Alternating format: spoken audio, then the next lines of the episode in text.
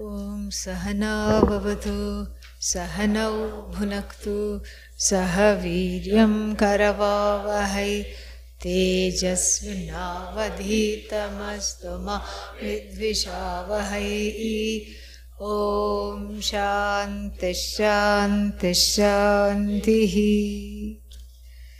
We are in the fourth Anuvaka. Can you make it a little louder, please? Yeah. We are in the fourth Anuvaka, and this Anuvaka is, we have talked about this already, famous for what is called Sarvatma Bhava.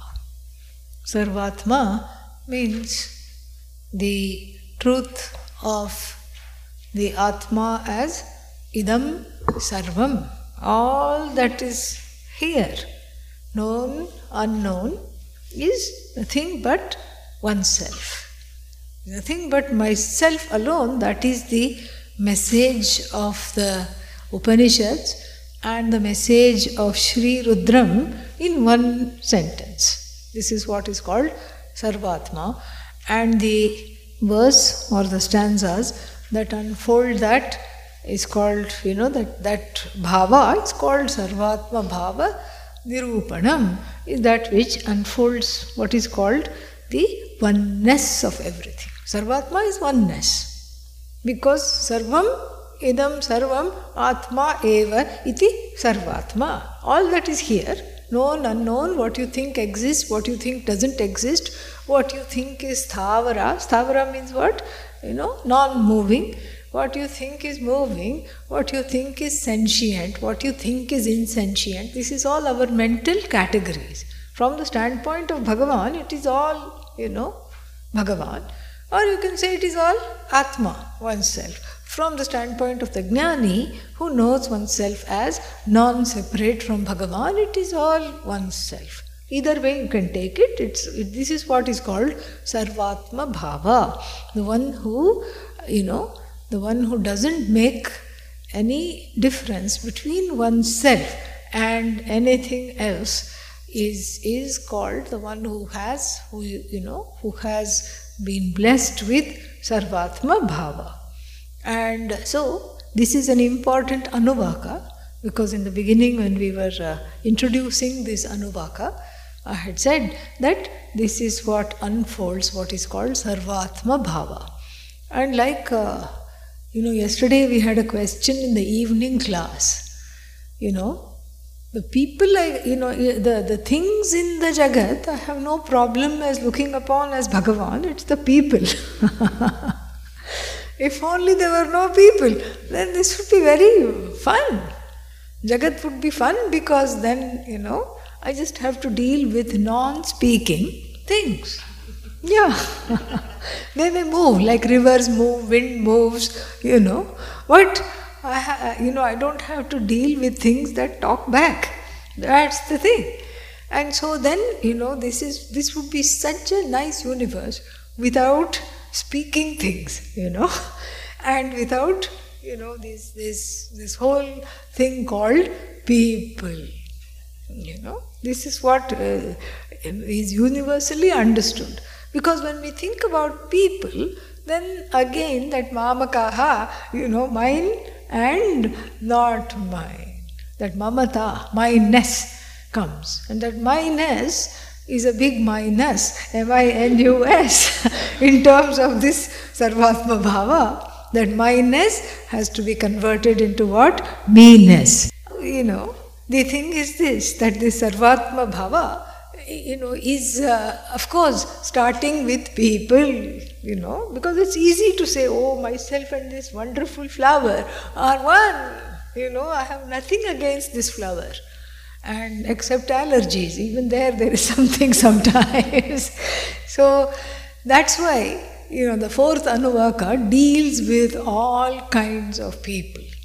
Ah, that is why, because that is where there is the problem. Because until now we were looking at, you know, Bhagavan as, as the karma phala data, etc. And then now we are suddenly looking at, you know, all the people within various strata of the society. You know, and we are not focusing on Rajan you know, what are, what are they, kings and uh, big pandits, brahmanas. We are not focusing on that. Why? Because they are, in any case, an object of respect and a certain desire to be one with one of them. So, but so therefore we are focusing on the least recognized and uh, kutsita. Kutsita means critiqued and uh, derided uh, strata of the society. So we are talking of, you know, in those days, whatever, you know, there was the lowly occupations. Carpenter, you know, and chariot maker, and then what else, you know, eh, the potter, all these things. Because these are considered, why were they considered lowly? Because they were considered service occupations. Service occupations, which, you know, with some skill anybody can do, but it's not, I mean, even if one had. Uh, uh, you know, but it takes a lot more skills to be memori- to be memorizing the entire Veda. You know, it's a different kind of a thing. Not that anything is higher or lower, but this is from the society standpoint seen as lowly, because uh, even now it is like that. Certain things are much more uh, valued in society. Certain occupations, you know, especially when one is of a marriageable age, you know. So, you have a daughter of marriageable age and she comes home and says, Dad, Mom, what? You know, I'm in love. So, first thing, what will you say? Who, what does the fellow do? Correct? What does this person do? And then what will she say? He has his own band. this is the uh, what is that? This is every Indian parent's night, collective nightmare, you know. so he has his own band, mom. It's, and you know, it's very famous. And where, where is it famous? In the garage. So he has a garage band. and meaning just a few friends, you know, and you know, rubbing sticks and stones together, and uh, you know, this is what it is all just some kind of you know primitive sounds uh, come out you know. And uh, primitive sounds come out when the attempt is made to produce music. And uh, then you know and then of course when a few teenagers or young adults get together what happens? You know they start thinking that uh, even the most mundane ideas that they may have are very elevated and exalted. Ah, this is called a pervasive delusion. so they start thinking, oh, this is a great idea. Don't you think this is a great idea? And there are other three, three people, you know, of the same cadre. They are not more objective or anything. So suddenly it looks like a great idea, the lyrics of some song and everything. And so the daughter is in love with a rapper, correct? Yeah. and so then, you know, then immediately what does the parent say? Nothing doing. Over my dead body. This is not happening. Okay? And so, so there is already a kind of a, you know, distinction that is being made that this is not son-in-law material as far as the parents are go- going. You know, from the standpoint of the parents, the son-in-law material means someone who is, you know, who, who, who is uh, em, uh, either employed or at the very least employable. Okay, meaning some education must be there, some background must be there. So employed or employable, and employed where? Employed in some kind of a you know gainful occupation that uh, actually produces something called a paycheck. Not you know not that they spread out a blanket and uh, do some things and hope that people will put some money. You know this is not son-in-law material correct? Yeah, because uh, when why I mean same thing with daughter-in-law also, but uh, usually people are you know much more protective and loving of daughters. That's why I'm giving this example. So uh, this is not son in law material, and the son in law material in, in the mind of the parent is, is who? You know, is the one who is well educated and the one who is able to, you know, um, keep the daughter in the kind of a comfort that that the parents have been able to give her. So at least, if nothing, that same similar standard should be there. That is the hope. And so, therefore, there is a strata of desirable son in laws, sons, sons in law. And what are the desirable? Somebody who is a, you know, from the Indian standpoint, somebody who is a doctor, very, very desirable, you know. And what else? Engineer, professor. And then what else? You know? Huh? Vedanti nobody wants. Ah. Yeah, brahmachari in white clothes to be completely avoided. Yeah. You, you don't make eye contact if you see such a person. Yeah, you keep moving on. Yeah. Yes, you'll invite him to your house and ask him to give few Gita classes. That's okay. Yeah. But not marriage material, yeah? Because in the resume, if you say, I know Bhagavad Gita, big deal. Who cares? I have self knowledge, I have Atma Jnanam, you write, and then go on the resume, on your CV, you write, I have self knowledge, and then go and try to peddle for a job. Nobody will, nobody will hire. So, all that is not, uh, you know, so no, not Vedantin. No, Vedant out, yeah. that is better. And then, you know, and then so there are gradations. And at the very the, end, you know, the entertainment industry comes at the very end. Ah starting with garage band, etc., because it's full of ups and downs and the vagaries of everything. And so, therefore, this is something, you know, this is, this is based on what? On the, the judgment of the person who is in the shoes of the parent here, who is playing the role of the parent, about what is considered good, what is considered safe, what is considered needed, you know, and what is, you know, not acceptable. And that is all based on what? What is all this gradation based on? Huh? Huh? No, don't get all Vedantin on me. We are talking about. We're talking of a worldly example. Come on. What, what are these gradations? Uh, but what is that occupation based on? What is this criteria? Ah, now we are talking. Ah.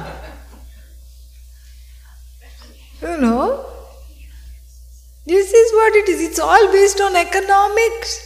It's all sheer economics. Who is worshipped and who is not even looked at? Who is seen as a huge, big fellow and who is not? And so here, because of these gradations in our mind, you know, because we have those gradations, then, you know, the Rudram takes it upon itself to remove those gradations by addressing, you know, the this particular, uh, what is that, this bias within us by, you know, talking about all the various people belonging to the various strata of society as all what? Manifestations of the Lord. And then, of course, after the, uh, you know, after the class, a question will come. So that means I have to accept this fellow as the son in law. Does that? Doesn't matter whether you do or not, is your personal, you know, business. But at the very least, you have to see him as a manifestation of the Lord. Ah. That is what the idea is. So this is the this is the whole thing because we have this judgment. We have judgment about everything, whether we are asked or not. We have a judgment.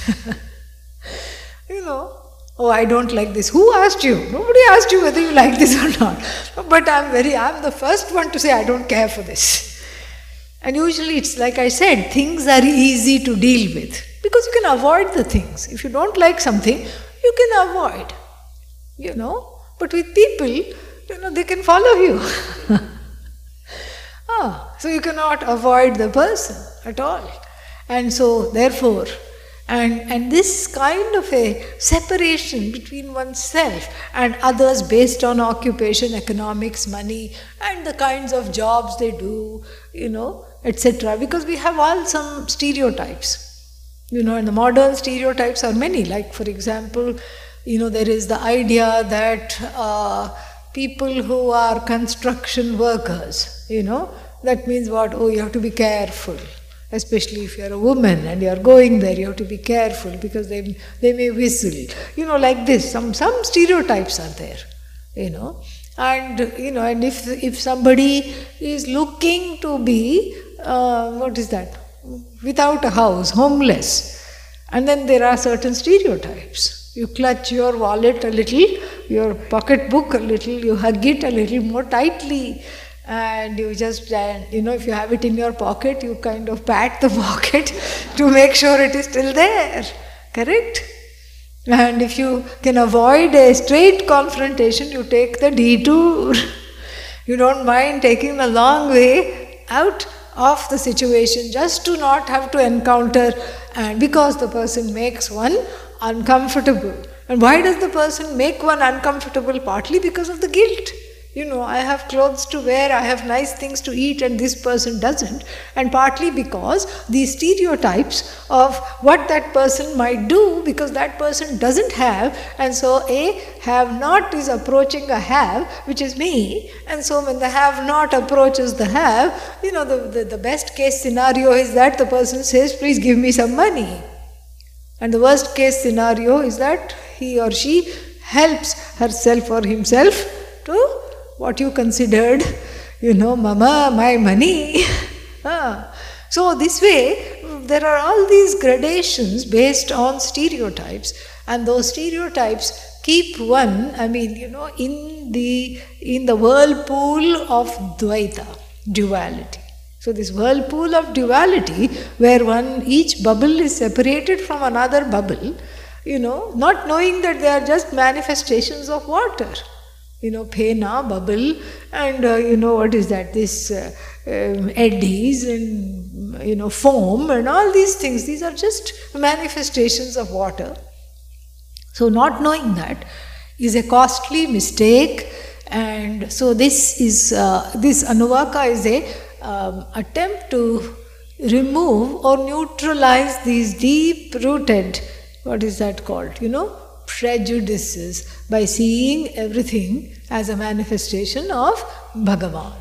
So then that's why the word Namaha is there. Namaha means surrender unto that person who I considered lowly, who is nothing but a manifestation of the Lord, and surrender to my own inability to see him or her in that way. So this surrender is, you know, is a double surrender because I am not able to see that, so surrender namaha. You know, may I be able to see this and appreciate this fact. And so, we are in the middle of this, and uh, it's on page uh, 13 slash 40. I don't know what that means, but no, which is the other one, I think. Yeah, 14 slash 40, 14 out of 40 perhaps. Yeah. So, 14th page, where it says 11. Namaha kshatribhyah sangrahitribhyascha vo namaha. So, vo namaha means vaha, unto that namaha. And unto, you know, unto all of you, so directly, you know, unto all of you, namaha. And what is that here? Kshatribhyah means the head charioteers what, what do they do? They teach other people, you know, this art. So the teachers, here the shikshakaha, so the teachers of these, you know, these uh, charioteers, uh, unto that, you know, the uh, uh, you know unto that. So the, these are the shikshakaha. So the the art of uh, riding a chariot or driving a chariot is not easy because you know it's not a leisure drive in some park. You take the chariot out and you know this was what was done in victorian england. You wave you know there was something called the season no, short time in England, in London, where it would not rain, so all the aristocracy would come, gather, and you know, in their big, big houses. And then, you know, there was nothing, no email, no internet, no smartphone. And uh, so, what else to do? And no Shaadi.com matrimonial columns. So, what did they have to do in order to, you know, find eligible uh, bachelors, bachelorettes, whatever it is? And so, then they had to, they would, you know, have a little promenade in the park. So, they would all get dressed up and, you know, have their breakfast and then go in their ratha and the rathas would be very grand based on their uh, you know and based on their uh, status in the society and then you could see the arms on the on the emblazoned on the side of the doors of the chariot and know what a big you know whether this person is a big marquis or a duke or some big shot and then of course if there's a young uh, thing sitting there then everybody wants to marry her not because of you know, not because of her, but because she's the daughter of such a big person. And so they would wave to each other and come back. And that was very easy to drive. So, such charioteers, they don't need anything, you know. They don't need these shikshakas.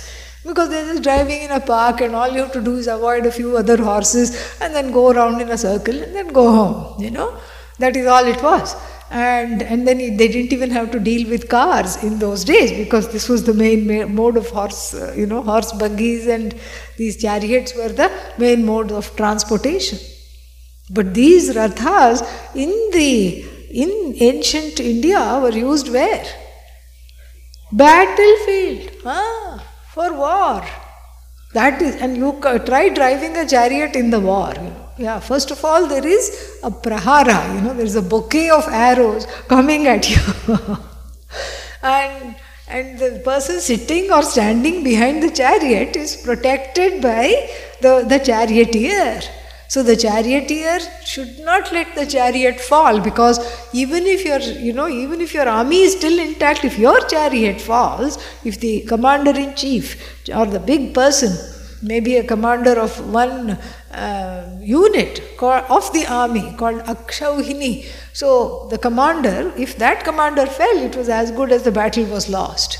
So the charioteer had to dodge the arrows and also protect the person behind to navigate through to get the person to hit at the targets that that person was commanding take me there, take me here.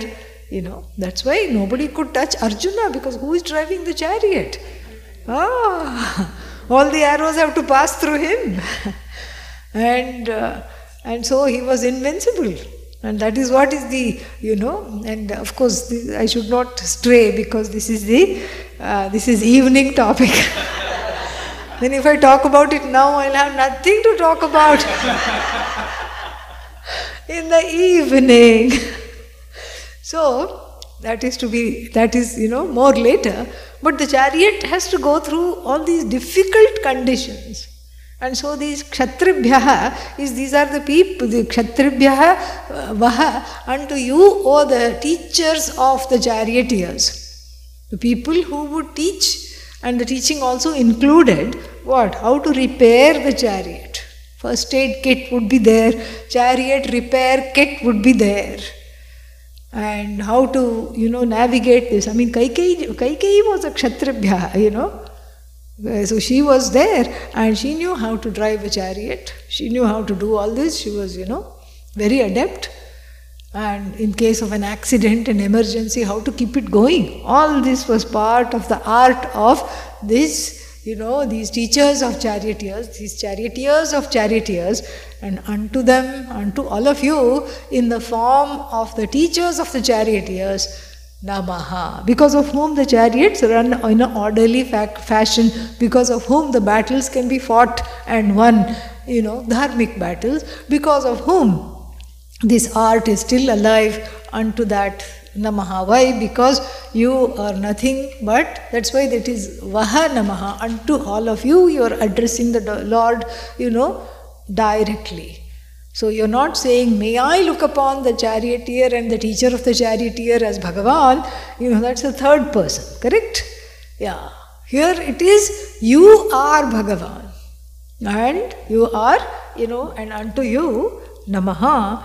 So, kshatribhya and sangrahitribhya means the um, sangraha, pragraha means reins. You know, not not rains, you know, but R E I G N S, reins of the horses. So there is a group of people who manage the reins. Sangrahitribhya namaha. So unto those people who manage the reins, because there is all this, you know, what is that driving, left turn signal, what to do, you know. And uh, you know here when you drive a car it's very simple. You know you just put the turn signal you have to just you know put one lever down and it uh, it is the, the signal starts to blink. But here you know you're dealing with a live animal the horse. It's very sensitive and so the horse has a bit in the mouth and then you know certain things are pulled and then you have to be careful. I hear i don't know. I've not ridden a horse but i heard that if you pull the left side it'll turn right so it's, uh, you know, like reversing. It's opposite. What you think you're doing, it should be opposite of that. And so, like this, how to make it stop? Because if it's running fast, you want to make it stop. How to, um, you know, judge when it is tired and hungry and when it cannot go even a step forward. All these things, this is what is the um, Sangrahitra. You know, these are the people who, who, who are the masters of how to rein in the horse. And it's called breaking the horse poor thing. Breaking it in for riding. What an expression. Because otherwise it's just going wildly happily. But here you're trying to quote unquote tame it. And you have to break. Break means what? Break its will to be free and to domesticate it that is what is the break here ah. you're breaking it in so that it will behave as you want it to behave in fact, one of the you know saddest things that I have seen was when I went to some uh, that uh, uh, that uh, conference in uh, Austria, Saudi uh, conference. I had gone for a conference, and there they said, "Oh, we have some wonderful entertainment for you." And everybody, you know, was wondering what is this wonderful entertainment. And so we had all the meetings and everything in the morning. And then there in the evening, we, we were taken to a big open lit ground and we were told that the horses are going to dance. I said, How are the horses going to dance? What is this? And uh, I mean, they did dance. It's very, you know, um, intricate maneuvers. And there's only this particular breed of horses can do that. I forgot the breed. Huh? Lipi? Yeah, what that one. And uh, so, so they only and they have these small small steps, and they are small, statured, and then they take two steps forward, backwards, so they can do Kathak, they can do Bharatanatyam, they can go sideways, they can go forward, back. But you know, it was a production. But then I I was. I could see the pain in the horses. I could just connect with, with that. And I was sitting with some other swamis from, uh, you know, uh, they were from Brindavan, Rishikesh, and some, and uh, we could not sit through. We just could not sit through because from from our standpoint, you know, committed to a life of ahimsa, non-injury, you know, you could see that the you know horse was not happy doing that. Okay, it was you know built small and it had small footsteps, but it could see that this was just a you know because it had to be they, they were you know whipping it once in a while, and they told us it's just got a little uh, what is that fur tip, so it doesn't hurt, you know. Okay, maybe it doesn't hurt, but still, you know, would you like to be doing that performance for a so some people, that's the thing, and the bright lights, and you know, it was all just a uh, thing. So, like this, you know, so they are also, you know, the point is, you know, unto them, those who train those Lipizzaner horses, unto them also Namaha. This is very difficult for us to say that, correct? Yeah, unto them also Namaha. It's a bizarre and a kind of a strange, uh, you know, entertainment and a strange way of doing this. But, you know, such things exist and the, such things I'm not able to have any power to ward off, and regardless of what I think it is there, so better to you know, make it, you know, see it as what it is. What it is is a manifestation of the Lord that cannot be denied. You know, that's what the whole thing is. So, uh, Sangrahitribhyascha, Namaha, and then Namaha Takshabhyah Rathakarebhyascha Namaha. Takshaha is carpenter, and then uh, Rathakarebhyah is the carpenters that only make chariots specific chariot makers. So that is that is the whole idea. So these are all, you know, occupations that are extremely skilled, but then in the minds of the people, they you know, they are not valued.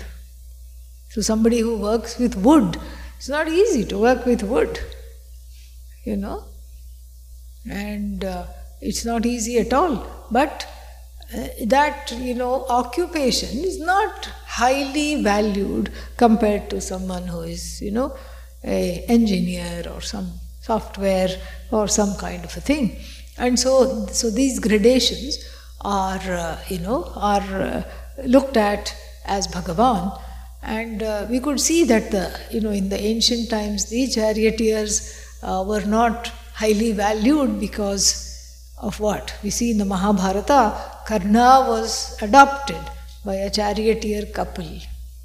And then he never got over it because they called him, you know, son of a charioteer. And he resented that.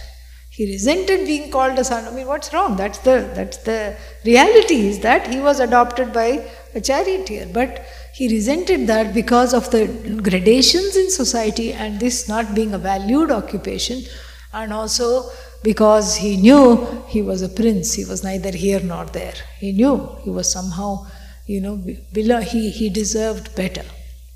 He, you know, after all, the son of the Lord's son comes with a huge ego. ah, big ego, sun sized ego, and And so he says, I'm shining, I'm bright. I, and he, he was born with a huge sense of entitlement. And I'm in the wrong place. This is, these are not my parents. He disowned them.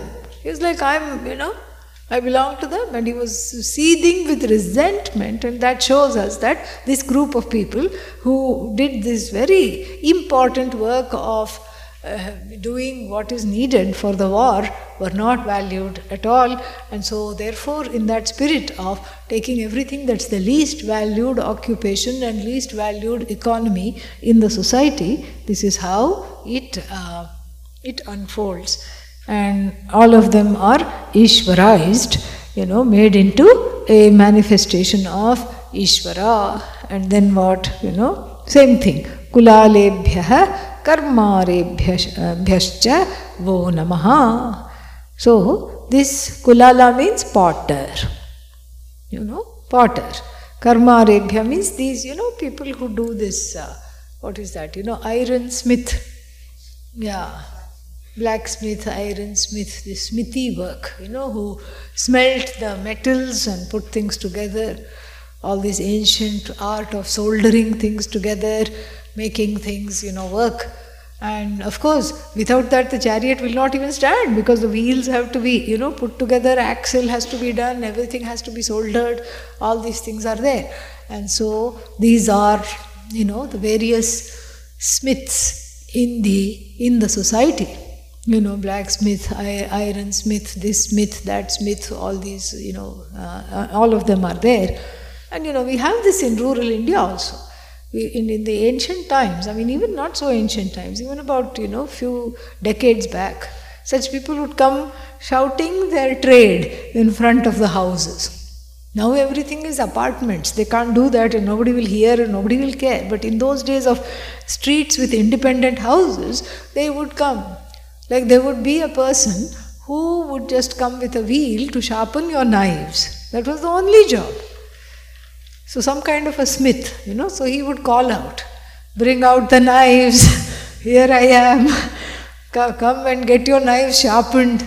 How long will you cut vegetables with that blunt knife? Come out, one and all. And all the people from the houses would bring a packet of knives and he would sit on this thing and then you know you could see sparks flying and then he would sharpen the knife uh, and then give it. And then 3 months later he would come back again because this is services we need. And so like this all these occupations were there. And then there was another fellow that used to come in the villages and you know certain uh, pots cooking pots are not uh, worthy of eating out of. Because they have that uh, they have that patina of that uh, what is that? Some kind of a fungus or some green um, algae or something grows. Yeah. Yeah some oxidization something happens like brass etc and so he would you know he would come and put a steel coating. You know he would smelt the steel. It was amazing to watch and he would put a coating to make it worthy of putting it on the stove. And then you could cook and afterwards it would wear out again. He would come back in six months or once a year and then do this you know. And then so this is one more art. And then you know who are these people? These are the people who are the you know who are the uh, you know as good as centipedes who don't people don't give a second look in society but they keep things going they keep the pots, you know, intact. So all these repair people, these, you know, that was really nice to watch. He would coat it and then put it in some mud and then remove kind of like that mud or that uh, not mud sand would have the uh, you know effect of sandpapering the inside to remove the excess metal and it was so nice because after that it would be all very smooth and he would give the pot and the lady of the house then would cook with the pot. After washing it, you can cook with the pot again. And so, like this, you know, the knife sharpeners and these small, small repair work people and all these people, they are, you know, called karmarebhya. And so, unto them, you know, and this unto the karmarebhyas, namaha, you know, salutations. Because people who don't, we don't give a second look and these are the people that is you know that is nothing but the lord. And now we come to some other more difficult manifestations. And then what is that? Punjishtebhyah namaha nishadebhyascha o namaha. So punjishtebhyah means people who you know trap the birds for a living. Yeah that is what they go to the forest and they dig a hole. Okay? And then they dig a hole and they cover that hole with a net. But the net should not be seen because if the net is seen, the birds are not going to fall into the net. They are not stupid, you know. Even though we have an expression bird brain, birds are more intelligent than we are. Ah. Yeah. Look at the crow, for example. I mean, it, it's very intelligent. And so, so then they put a net. There is a hole, they put a net, a kind of a net with a primitive, you know, thing that gathers it all up, and then there is a rope, and that rope goes on some tree, and then that rope is all smeared with brown color, earth, so that it, it blends into the background. So the net is not seen because the net is covered with a false forest floor of leaves. And then over the leaves, then you put some seeds, nuts, berries, nice mixture of all the things that various birds like you put. And then you and what does the punjishta do? Punjishta sits behind with a rope in the hand behind another shrub or the tree. And then chirping chirping they all come. And then you know and then what? Each one chirps and invites a few other relatives and friends. Free food, come, come, come. Come and eat. Right here. Don't have to go anywhere. Come, come, come. And then, when there is a sizable harvest of these birds eating there, when the Punjishta sees, he pulls the rope, and there is a pulley mechanism where all of them, along with the berries and the forest floor, are trapped. The berries and the forest floor falls away from the net, and the birds are the net gain, unfortunately. And then what would he do? He would go sell them because these are all for exotic birds, parrots and things like that. And then in the old, even in the olden days, we would see that people had the habit of keeping birds in cages. How do we know? Hmm? How do we know that? Ah, exactly. Uh, Adi Shankara went for Vada Bhiksha. He went to have a debate. And uh, they were not opening the door for a while because they were having some function in the house they couldn't hear. So when he knocked at the door, then he was waiting, and then he looked around and he saw this parrot, you know, chanting the Rig Veda. Yeah, parrot was chanting the Rig Veda with all the appropriate swaras up and down, everything. Without the head going up and down, it was chanting, unlike us. And then, you know, uh, it was chanting wonderfully. And then he said, okay, if the parrot is, you know, chanting like this, imagine the owner, how much more, you know, how much more of a pandit he must be. So, like that, uh, so we know that this, this was a very ancient thing, practice of keeping birds as pets and helping, making them talk, helping them learn shlokas, all these things. And uh, so, you know, especially coming from you know this uh, you know coming from a ahimsa culture these are all very difficult things to say. Why should it be his livelihood? We can argue you know but the rudram says that's not the point. You know that's not the point. Why should it be his livelihood? You know that's what his father did, that's what his grandfather, great grand, eh, that's what his parents did, his parents, parents, parents did that, and that's all what he knows. No, but he has the choice. Okay, if you can convince him, go convince him. First, give him a job, give him your job, and then, you know, and then you, you first convince him that this is not a good way, give him an alternate occupation, and then, you know, then you can uh, tell him to give it up but otherwise, you know, what right do we have to say that, you know, this is to judge the person, you know? You can judge the behavior, but not the person. This is, this is what is the lesson here. And then, you know, and the trapping of birds, if it sounds cruel and if it sounds difficult, then we are reminded here to see this uh, as, as, you know, as a manifestation of Bhagavan. To see the people who do this because where is our anger directed? Our frustration and anger is obviously not directed at the birds. And it's directed also at the people who buy and keep these birds in cages. But more than that we say if they were not available for sale nobody would keep them so more the, the, the person who's targeted the most here is the trapper correct and so that trapper is nothing but what oh, oh lord it is you it is nothing but you. It's a manifestation of you. And this is where we need to go.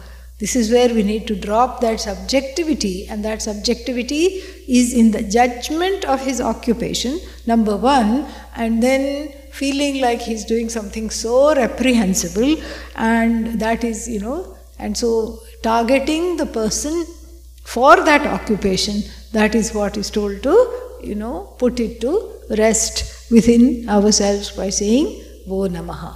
So Punjishtebhyascha Namaha, Nishadebhyascha Vo Namaha.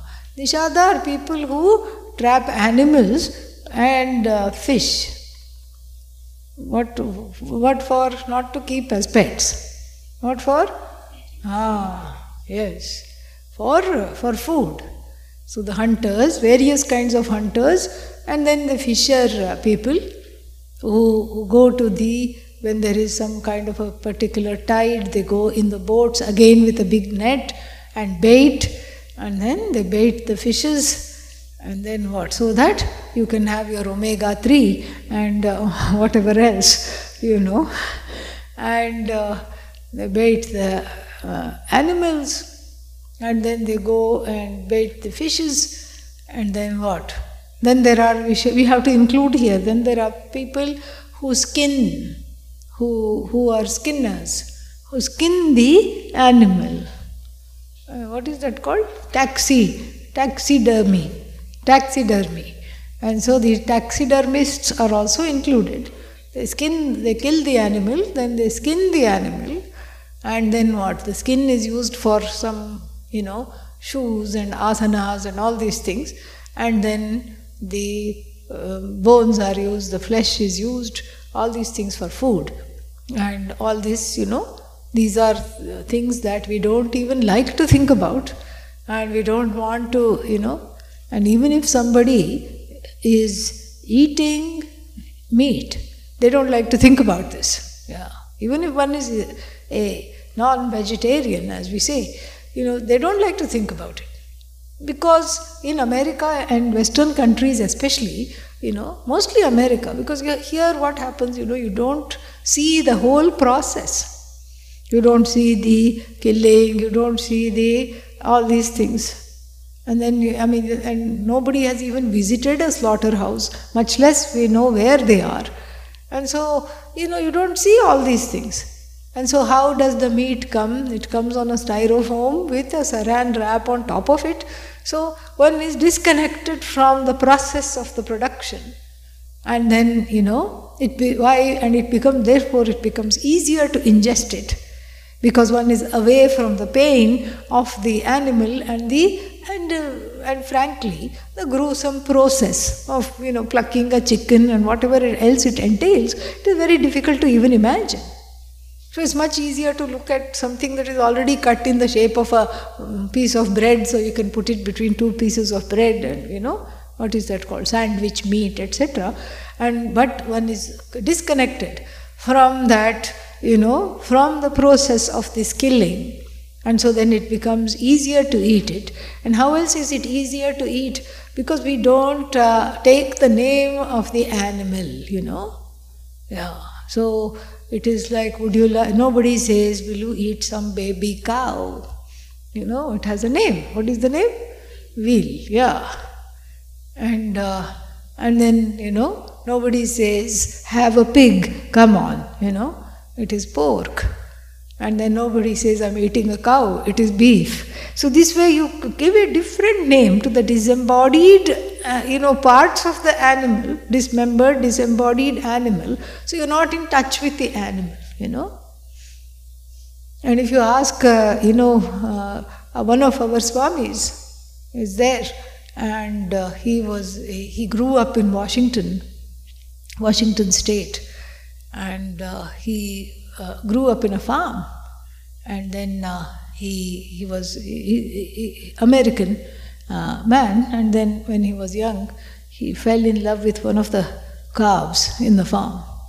They called him George. Everything, everybody was just loving this George, and he also loved George. And then one day he didn't see George around, and you know, and at the dinner table he asked, "Where is George?" "Why, son?" The parents said, "You just had him for dinner," you know. And because that's how the farm life is, that's how it was. And uh, then he said, he was eight years old at that time. He said that's what made him want to be a Swami. He didn't know what a Swami was, he didn't know anything. But that's when he said, This is something extremely wrong, you know, this is something very, very, very wrong. And he became a vegetarian at that young age. He, he just said, I'm not going to eat if you're not going to make something that doesn't involve any of these animals. And uh, so that is, you know, so if one is in touch with it, it is very difficult to accept this. And uh, so, but there are people who eat this, and there are people who, you know, bring it to the shop, table, whatever it is. And what do we have to see? You have to see them as Bhagavan. We have to see them as the manifestations of the Lord. And instead of passing a judgment, you know, like I said, if you want to give them a job or if you want to maintain their whole family, then only you have the, you know, then only you have the privilege of saying, please don't do this, I'll give you a, a, a better occupation, something that interests you, something that you would like to do. And so that is that is all, you know, all these hunters. And so in a way, you know, we can't say and this is another place that the Rudram would like us to go. In a way, we cannot even say that these people are disrupting the order. You know, because the order is Bhagavan, and any disruption in the order is also the manifestation of the Lord because in our understanding we don't have evil, devil, etc. in our culture, in our philosophy. And so, anything that is causing a disturbance, that you think is causing a disturbance, is what? Is yet another manifestation of the Lord. Because in, uh, in the con- conceptualization of the order, the conceptualization of the order of the Lord includes disorder. It's an order that includes disorder, and we should be okay with this disorder. Because the disorder, when you look deeply into the disorder, it's all, everything is in order. And so too, these people who you might despise are in order. That is the that is the teaching here. And then what? Namaha. Uh, yeah, so that you know. Now a little more benign forms. Now we, we can heave a sigh of relief here.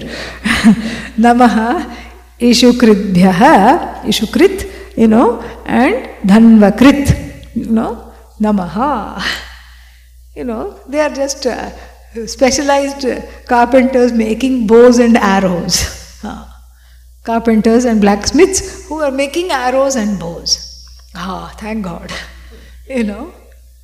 Of course, then those arrows and bows are bought by the Nishadas and the Punjishtas, but we, we're not going there because we have already discussed it and left it behind. So, the ones who are making the bows and arrows, unto them, Namaha. Namaha to the bow maker, Namaha to the arrow maker, and then, you know, all of you are just the Lord, you I see the Lord in you. And then now back to bad news again. Namaha Mrigayu Mrigayu means people who are pursuing animals. And Shvanibhyascha O Namaha. Shvanibhyaha means people who train uh, dogs, dog trainers for uh, you know shows and everything. Or uh, you know what is that? These these dogs that corral the animals in the field, uh, sheep dogs. Huh? Herding dogs, sheep dogs, yeah. So these sheep dogs, they corral the animals in the field. Yeah, if they corral sheep, it's okay, but then, you know, but then sometimes they also corral animals to for slaughter. They make bring the animals all together. So like this, there are these these uh, people who train these kinds of dogs. And some other people train dogs for performance, like these hounds and all these greyhounds and all these things. And you see this in the, this, this what is that Westminster uh, dog show. And again, another uh, thing where you see it's all for the owners. The dogs could care less. Yeah. It's all for the, this, it's a salve to the ego of the owner that, oh, look at how nice my dog is trotting around the circle, and yes, sit up, it sits up, on your hind legs, it's on the hind legs, give a shake hand, it shakes your hand, and then, you know, roll over, it rolls over. All the time it thinks these people are crazy, you know. And then what, you know, and then each time there is one little dog biscuit, dog treat. Uh, only when it sees the treat in the hand, it will roll over. Yeah. Otherwise, it won't roll, even in the performance. You, you know, the, uh, the pocket is full of dog treats. And then you show the treat, it rolls over. Sit up, it sits up. And then, you know, and then there are all these obstacle courses. And there is a tunnel, and it has to go from one end and come out of the other end. And then what, you know? Then it has to jump some uh, hoops.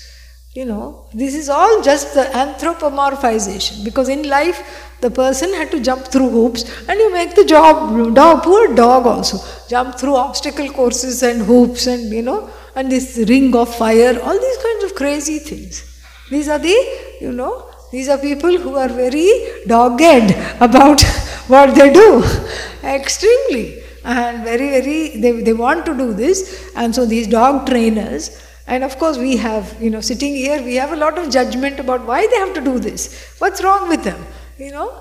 And and obviously then they give a blue ribbon a certificate with a blue ribbon on it. The ribbon is not for the dog. The certificate is not for the dog. And the pedigree uh, is not for the dog. It's for the owner. Because if it, the certificate was for the dog you should present it to the dog and if you present it to the dog, what will the dog do? It will assimilate it. Ah. It will eat it. It may not eat your homework, but it will definitely eat this.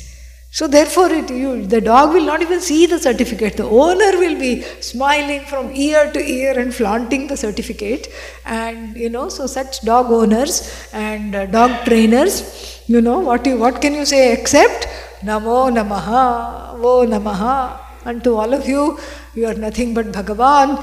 And let me drop the scales of judgment just because I don't want to parade around my dog, you know, in this show, that doesn't mean that I have to be in a place of judgment and judging others who do that, you know. So that is, uh, uh, you know, that is what it is. So that, but before the dog, we had someone else. Yeah, I was avoiding this. Okay, yeah. So can't avoid it anymore. Mrigayuhu, you know, uh, Mrigayati uh, uh, or we can say uh, mrigam yati iti mrigayuhu. Mriga is animal, deer, animals in general.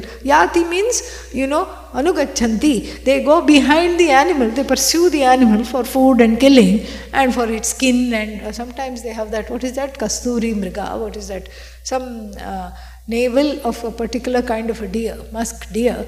And so for the musk, uh, whether it's for the musk or the tusk, all these killings are there. And so they, you know, so these are the people who call Mrigayuhu. These exotic animal hunters, therefore, can be, uh, you know, that is the translation for the word Mrigayuhu because, uh, you know, this is not your uh, regular uh, person who uh, kills some deer or whatever, but these are very highly exotic deer for their skins and exotic animals for the trade in the tusks and all these things. You know, poachers basically, because you know those are all protected animals. So Mrigayu means the ones who uh, surreptitiously poach the animals. I mean, how many times do we, you know, open the news and we see that this fellow was caught with 25, uh, uh, you know, what was it? No, not they were not leopards. Uh, there were some small reptiles. Twenty-five snakes in the suitcase, snakes or something.